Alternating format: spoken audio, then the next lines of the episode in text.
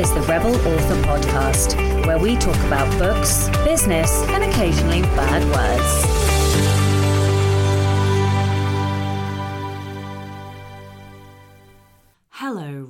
And welcome to episode 133 of the Rebel Author podcast.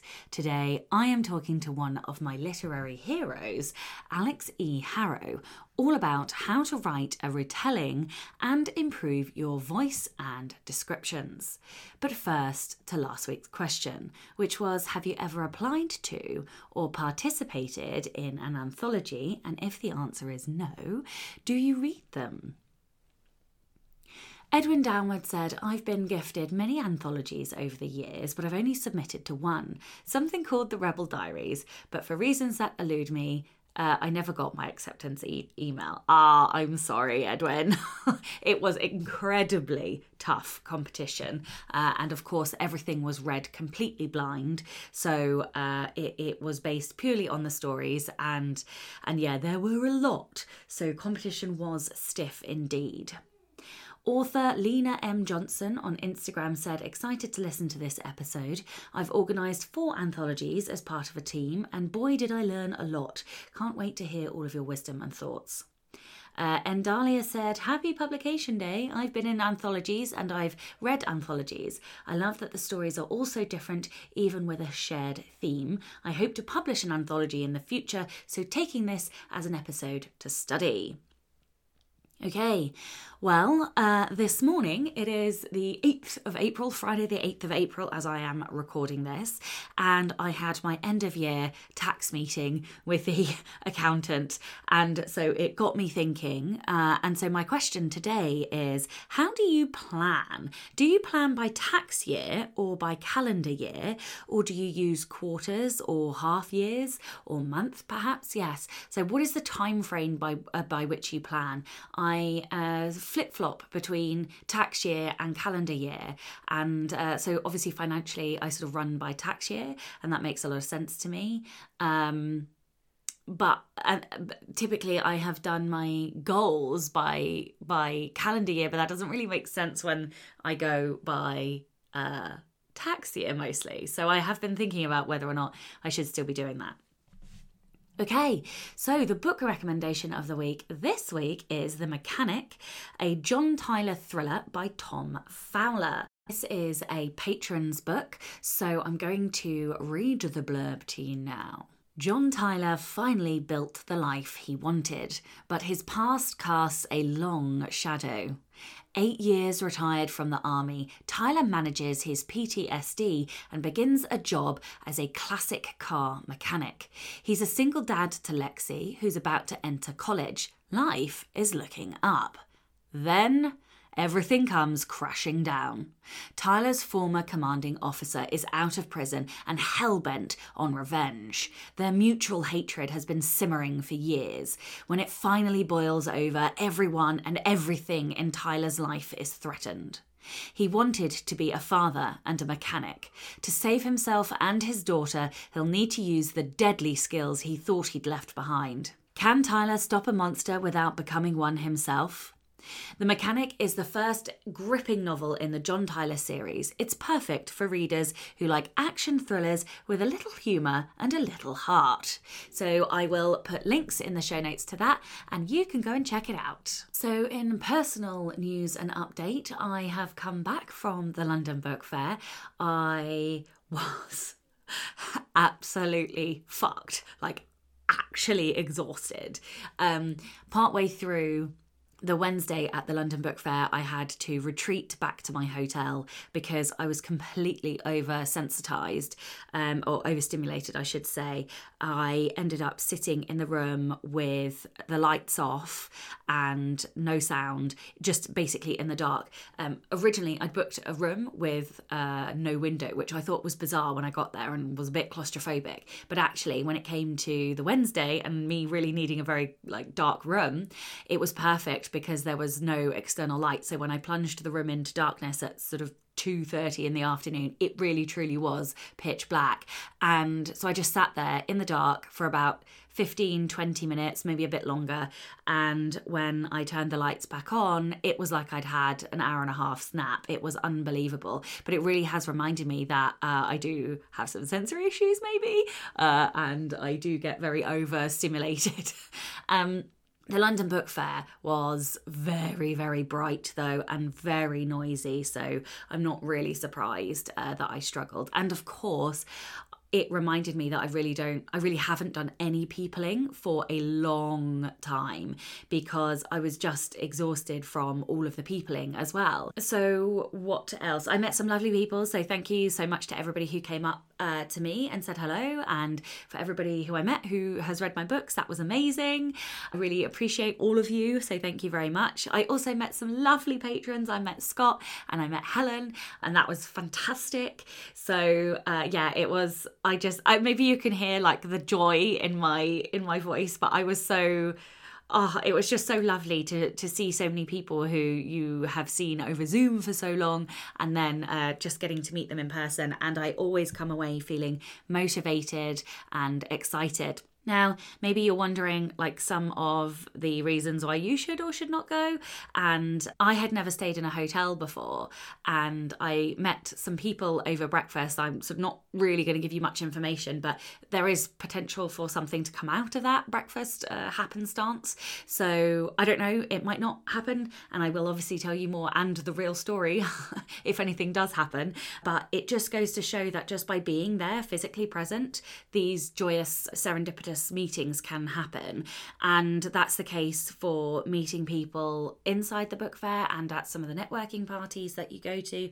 It is just useful to be there. Do you have to do it? No. You could go and listen to the Six Figure Author podcast from this week and they have a whole session, a whole episode on why you don't necessarily need to network, and it's completely true.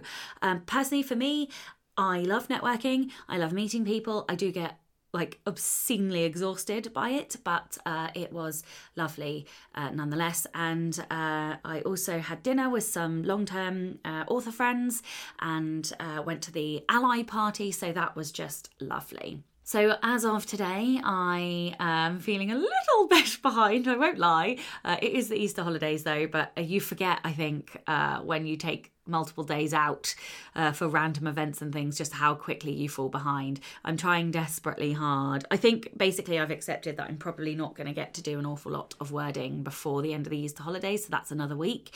Um, I'm hopping over to uh, the Netherlands next week just for 24 hours, and then I am presenting on Thursday evening at the Jericho event, and I'll put a link in the show notes to that.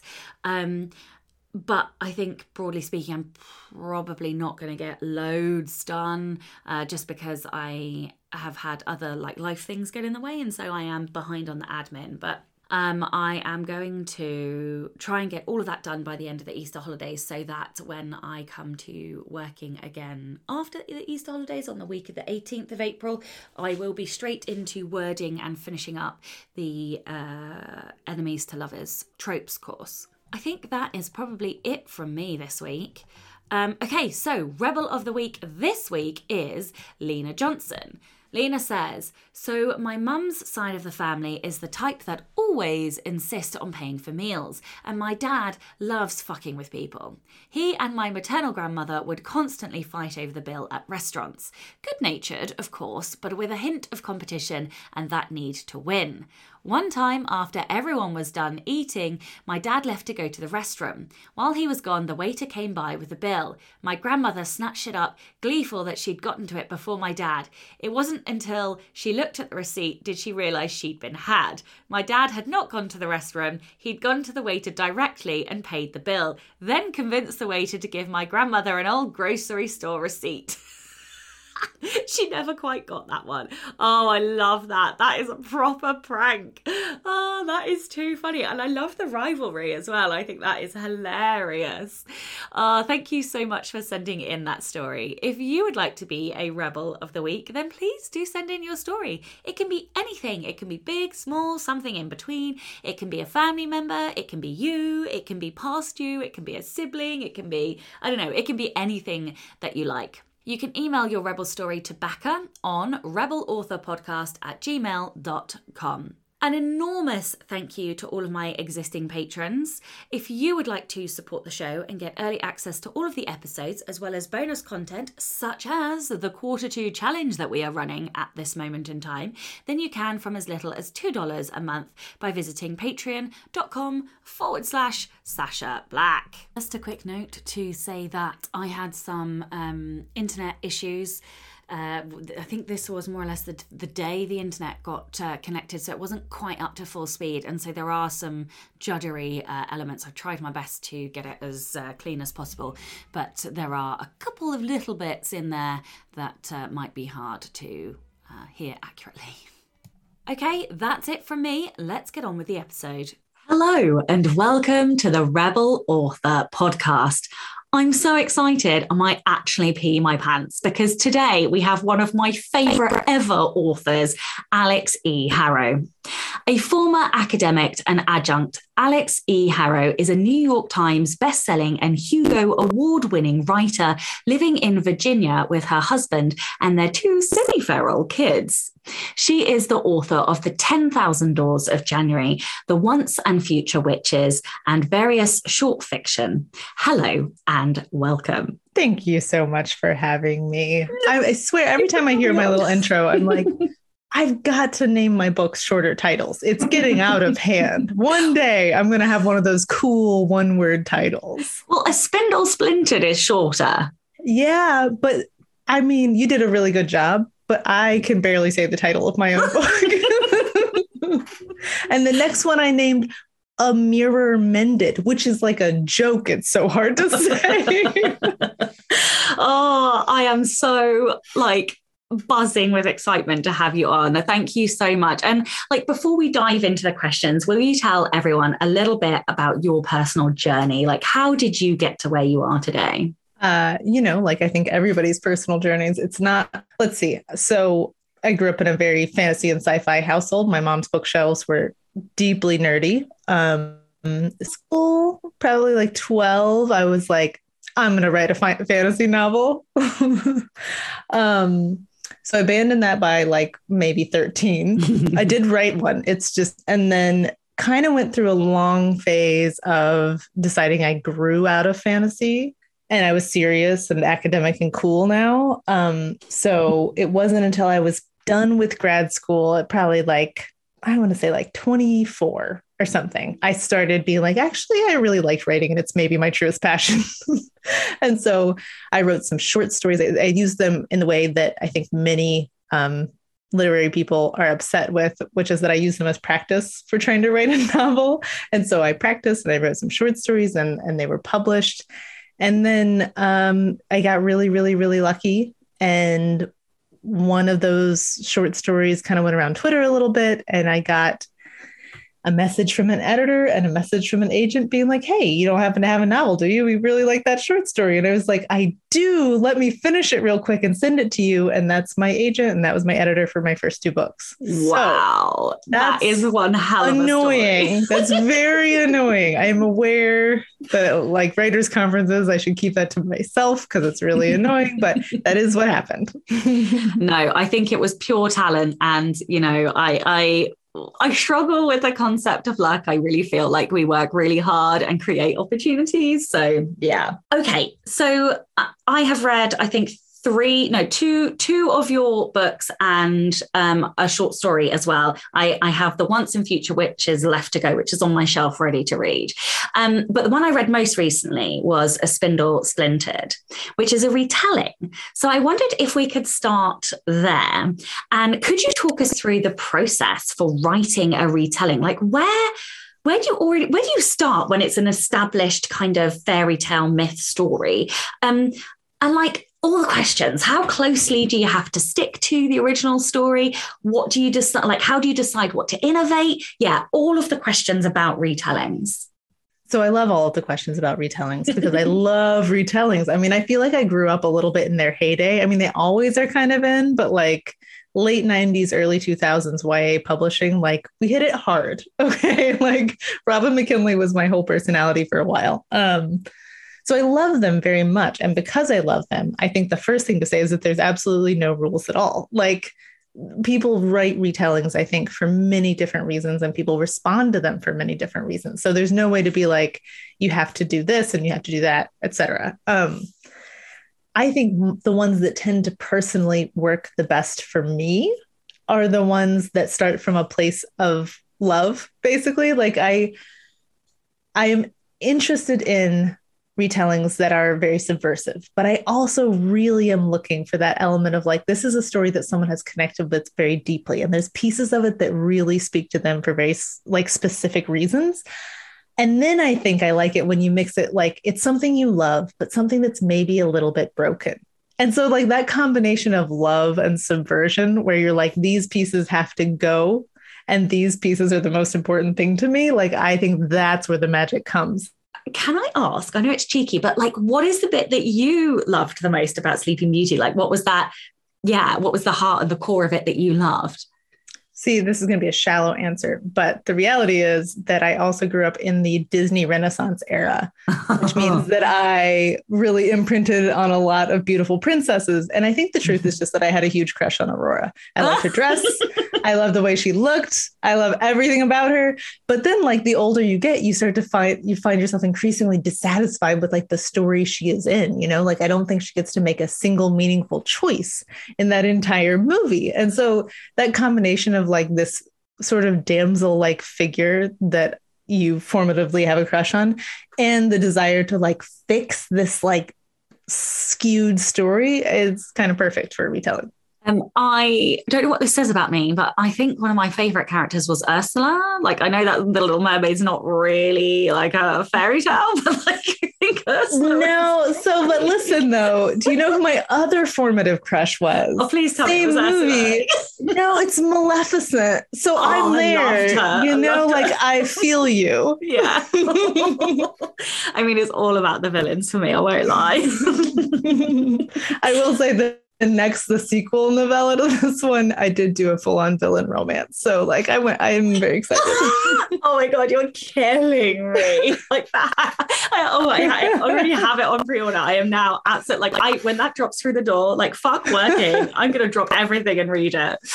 Um okay. Are there are there any big no-nos when you're doing retellings? Are there any mistakes like you see other people making or like things that you think people should avoid if like listeners want to do retellings? I mean, again, so like retellings can be a lot of things for a lot of people. And I think if you look broad enough, you start to be like, mm, many stories are familiar things that we have tried before. So like there's not firm rules.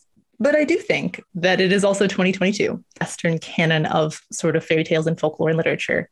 And you don't interrogate it at all along the lenses of power, privilege, marginalization, race, gender identity, um, sexuality, then like it may be lacking something for me, at least. Like to me, like the one that's one of the biggest opportunities you get when you're doing a retelling is that you get to sort of look into its ugly roots mm. and you get to like pull them apart. And so if you're not taking that opportunity, I'm a little bit like, ah, why? Mm-hmm. But most people are. I mean, again, it's 2022.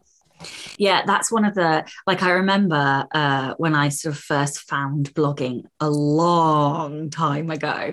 I wrote a deeply ranty um, blog post all about the Little Mermaid and how anti-feminist it was, and like, yeah, I had such a big problem with it, which is probably one of the reasons that I loved A Spindle Splintered so much because one, it was queer, and I'm a queer woman, and like two, it was just oh my god, like I I have fallen in love. I, I've told this story a few times for listeners now, but I only um read like my first queer fiction in July last year, and it was. Oh my gosh! I know it was eye opening. Like, like all of a sudden, I was like, "Oh my god!" Like, I'm I'm having emotions about these books. Like, I Mhm. am. I feel things about. I want these characters to get together. like, rather than just you know binge reading and being like, "Yeah, yeah, yeah," like getting through everything. And so I spent the last I don't know, eight months finishing off a series, like a straight YA series. And now, like, I can't unknow what I know now. So the only things that I can write going forward is queer fiction. But it's it's ridiculous, isn't it? Because this is what society puts on us and tells us that we should be doing or how we should be living our lives. Well, fuck that. Anyway, this is not about me. And I, I want to like No, just, no, no. just get your brain out. So Oh, I, we should talk about that because the world, the world of like queer fiction is such a big and beautiful one. I also came very late to it, and I am so happy to be here. like, like I didn't really think like romance novels were not something that had a huge appeal to me. I hadn't read them before, and I have like found now this like narrow vein of extremely queer and inclusive um like regencies and historical romances and i just want to wrap them around me like a human blanket i'm so happy there oh, I love it. I love it. Um, yeah, give them give them all to me. I want to read them all.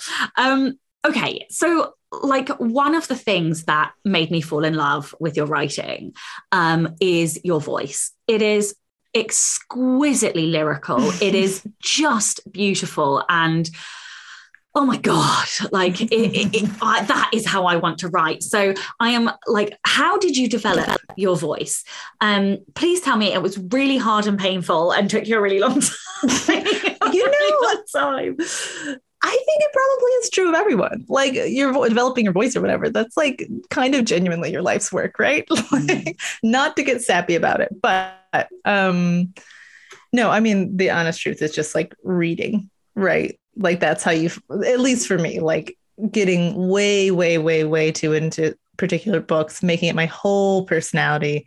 And for a while, when I, when I was uh, younger and didn't have children, describe whole parts of books that were like really speaking to me or that I thought were amazing. And like that process alone, like word for word copying great sentences. There's just something like very mechanical about it that I I feel like whenever I find my writing is kind of coming out flat or coming out like just unexceptional to me. Like that's one of the things I go do is go pick up one of my favorite books and start like writing out the good lines. And they just have there's something so wonderful about like another writer's rhythms that I really, Mm. really like. I never read a book without sticky tabs, and I am known for deconstructing. Like, I will literally lift out a sentence that someone's written and I will hoard it and keep it forever. And like, Mhm. literally deconstruct like what are the literary tools or the techniques or what have they done to create the effects that they've done it's like one of my favorite um hobbies so what like you mentioned that you go back to like your favorite books so what what what are the books that you go to or what books do you feel had like a Mm. really big impact on Mm. on your writing I mean, it, what book I go back to? Like, I'm a huge rereader. I reread things a lot. And there's certain ones that just kind of come up every year. But I also kind of return to them on purpose when I'm like wanting a particular thing. So, like, specifically talking about rhythm of sentence and and sort of a quiet lyricism, I'm I always go back to Le Guin. The Earthsea cycle just is like unparalleled writing. Um, and just and the rhythm of her storytelling is so beautiful and it flows so seamlessly um so that's when i go back to but then there's like totally different things like um if i'm thinking about how to quickly and effectively draw character relationships and particularly like humor between them i'm a huge lois mcmaster bujold reader i've read those books i don't even know how many times and I just feel like she's drawn these whole big, messy, sprawling families and friendship groups, and the ways they interact are so brief and so clever and so funny. And I think, I don't know, I just love them. Ah, I, I I like pulled out a post-it and was like writing down, writing down notes. Um, so you have this way of describing characters that is like delicious. It is so rich in imagery. and I like I wanted to ask about that specifically. So like some of my my favorite ones, I I've, I did send you a couple, but I found another one. So like there have only ever been two kinds of librarians in the history of the world. The prudish bitter ones with lipstick running into the cracks around their lips, who believe the books are their personal po- property and patrons um, are dangerous delinquents come to steal them and witches. Like, I don't think I've ever read a better line than that. How the fuck did you come up with that? Because honestly, oh my God, like I gasped reading that.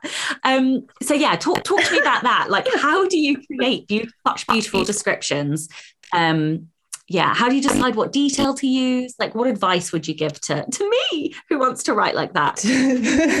See this is silly because everybody has their own little like delight that's sort of the wonderful thing about reading. Is like you just find each person has their own little like take on introducing characters and i love that. So nobody should do what i do in order to describe characters. It would be so boring However, in this one case, I do have an extremely prescriptive formula, which is that uh, so if I'm describing a person in particular, this is broadly true of all of my metaphors because I uh, I have a problem about metaphors, which is that I use them too much.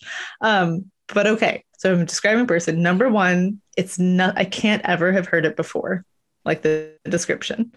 Uh, and two, it has to tell me something specific specific about the person, not just the way they look. And then three, that thing has to be like true. And by true, I mean like something that I myself have experienced in the world. Like it, it like a type of person that feels like recognizable, if that makes sense to you. Um oh, and brilliant. I kind of was doing this already but then what made me come up with this list actually is reading Tamsin Muir. Have you read the Locked Tomb books? I have Gideon not. the Ninth and oh, Harrow the Ninth. I haven't, okay. but I've got well, them on my shelf. They're incredible. Okay. Yeah. They are completely incredible in a lot, a lot of different ways. But one of the ways is that Tamsin just has the most delicious way of. I mean, it's a huge cast. The cast in these books, insane only the third time you read them will you finally understand who everyone is. But the way she introduces each character is so funny and so weird and so great. Like a super muscly guy is described as looking like a bag of lemons. That's incredible. I love that. That is amazing. I love a really that. skinny girl who wears there's this really skinny girl who wears robes and she's described as looking like a funeral for a twig. I love her. oh my God. I need to pull that book out immediately.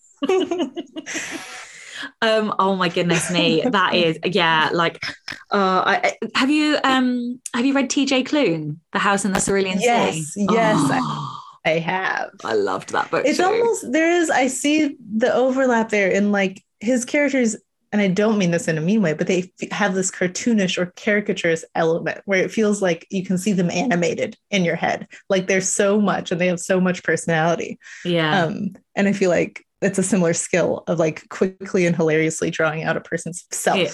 Yeah, absolutely. And uh, Lucy, I think, has some of the best dialogue I think I've ever read. Uh, mm-hmm. Yeah. Okay, so what advice would you give to someone like wanting to uh, create strong imagery, like uh, not just character descriptions, but strong imagery in general? Uh, I mean, I don't know. It's one of those things that it just like I take forever on. it's not quick, uh, lyrical and descriptive, um, but like I'm not really one of them. do you, do you, so like what is your process? Do you like fast draft and then you edit in the lyricism or like does it come do you write no. slow first drafts and get it right the first time? What or? I like to do is um, I write slow the first time, and then the second time I also write slow, and then I finish off by editing slowly. I'm very slow. oh, I love that. No part of this is efficient. hey, I don't care. Just keep, um, just never stop writing. That's absolutely fine.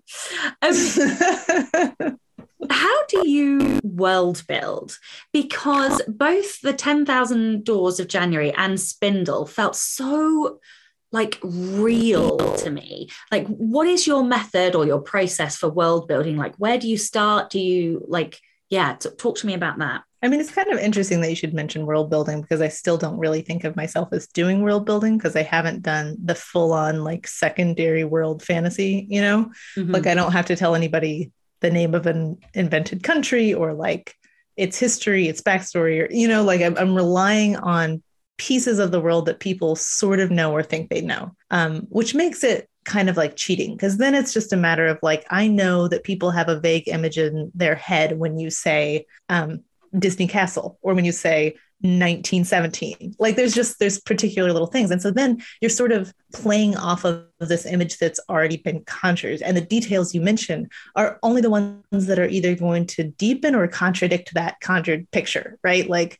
if you want people to not be picturing um, let's say a very stereotypically period piece image of a street and you want them to notice other types of people in the crowd you have to say that, you know?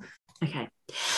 And that brings me like it's a great segue because I think that's one of the things that I love about your stories is that they they straddle that line between contemporary world, like real world setting, but also like fantastical elements just blended in seamlessly like how how do you keep that balance between making both the fantasy elements and the real world elements feel lifelike and not just slapped on and yeah talk, talk to me about that I was thinking, I saw that question. I thought it was a really good one and an interesting one because it's not something I've really consciously thought about before.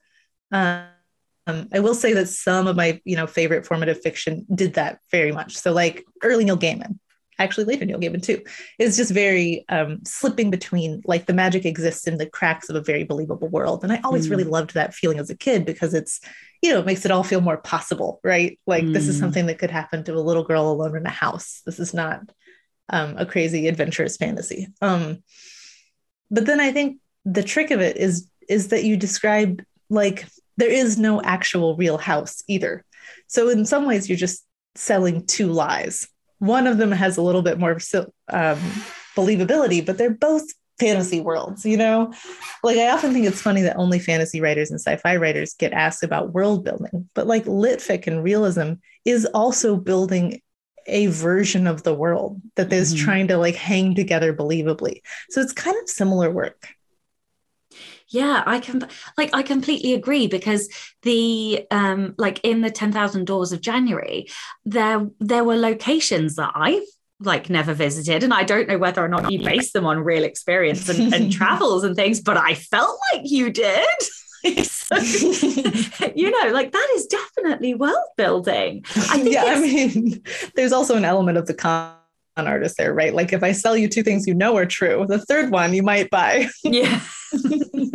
Absolutely. But I think, you know, so often um, we take for granted that setting can be a character as well. And it can, you know, really mm-hmm. like change and influence a story and create kind of an atmosphere like be that good or bad so yeah it fascinates me like these stories that flip between the real and the imagined like in terms of our world and like just like you're saying i think that is i think i am that little girl like hoping that she can turn the corner and the door's right there. You know like i will mm-hmm. always look for the door when i walk down the street or the the whatever. Um okay. Mm-hmm. you have so much detail in your story. It it blows my mind. Um and like you have the detail regardless of whether it's characterization world building description. So like i suppose my first question is how do you know where the line is between rich, gorgeous description and oversaturating. Um, and what advice would you give to new authors wanting to create books with like beautiful um, detail and richness without uh, like dumping information or whatever? Um, well, first, I should say that like I did not necessarily get it right. I mean, I got it right because that's what I like to read and I'm happy with it. But like many people hate it. Oh no, you got it right. Not me, I'm not right. complaining. I'm not complaining in any sense, but like a common reader reaction is that my work is kind of slow and kind of oversaturated. And and that's a totally valid reaction to have. Well, so like wrong. I would not emulate necessarily.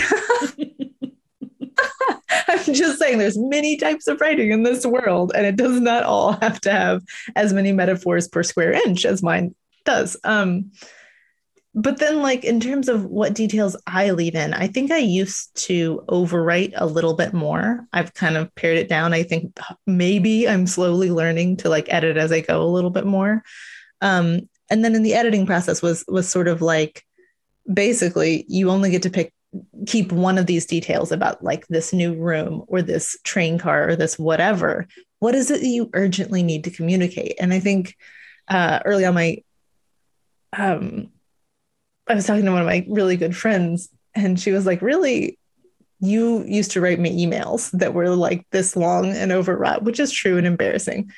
Um, but I, I kind of still keep that in the back of my head that like writing as if you were trying to explain, urgently explain to a dear friend what is going on. And so then the details, sort of like what matters, what you want them to see, and what you want their attention drawn to, kind of becomes clear in your head. Yeah. Yeah. I love that because whatever the protagonist focuses on is what you're saying is important to the reader i suppose because that's mm-hmm. that's where the character's attention is and therefore that is where your reader's attention is going to be drawn ah, ah, ah i love that so much um so you've written a number of short stories and novellas now i really enjoy flash fiction and I really enjoy writing novels, but I'm pretty fucking shit at writing short stories. Um, how do you do it? well, I mean, I've never successfully done flash fiction if it helps. the shortest was like 1500 words maybe and i was like whew that's it i can't go any lower oh, I love that everybody has like, oh, I would just kill to be able to. Um, I've, I've managed one novella. Does that count? it does. It does.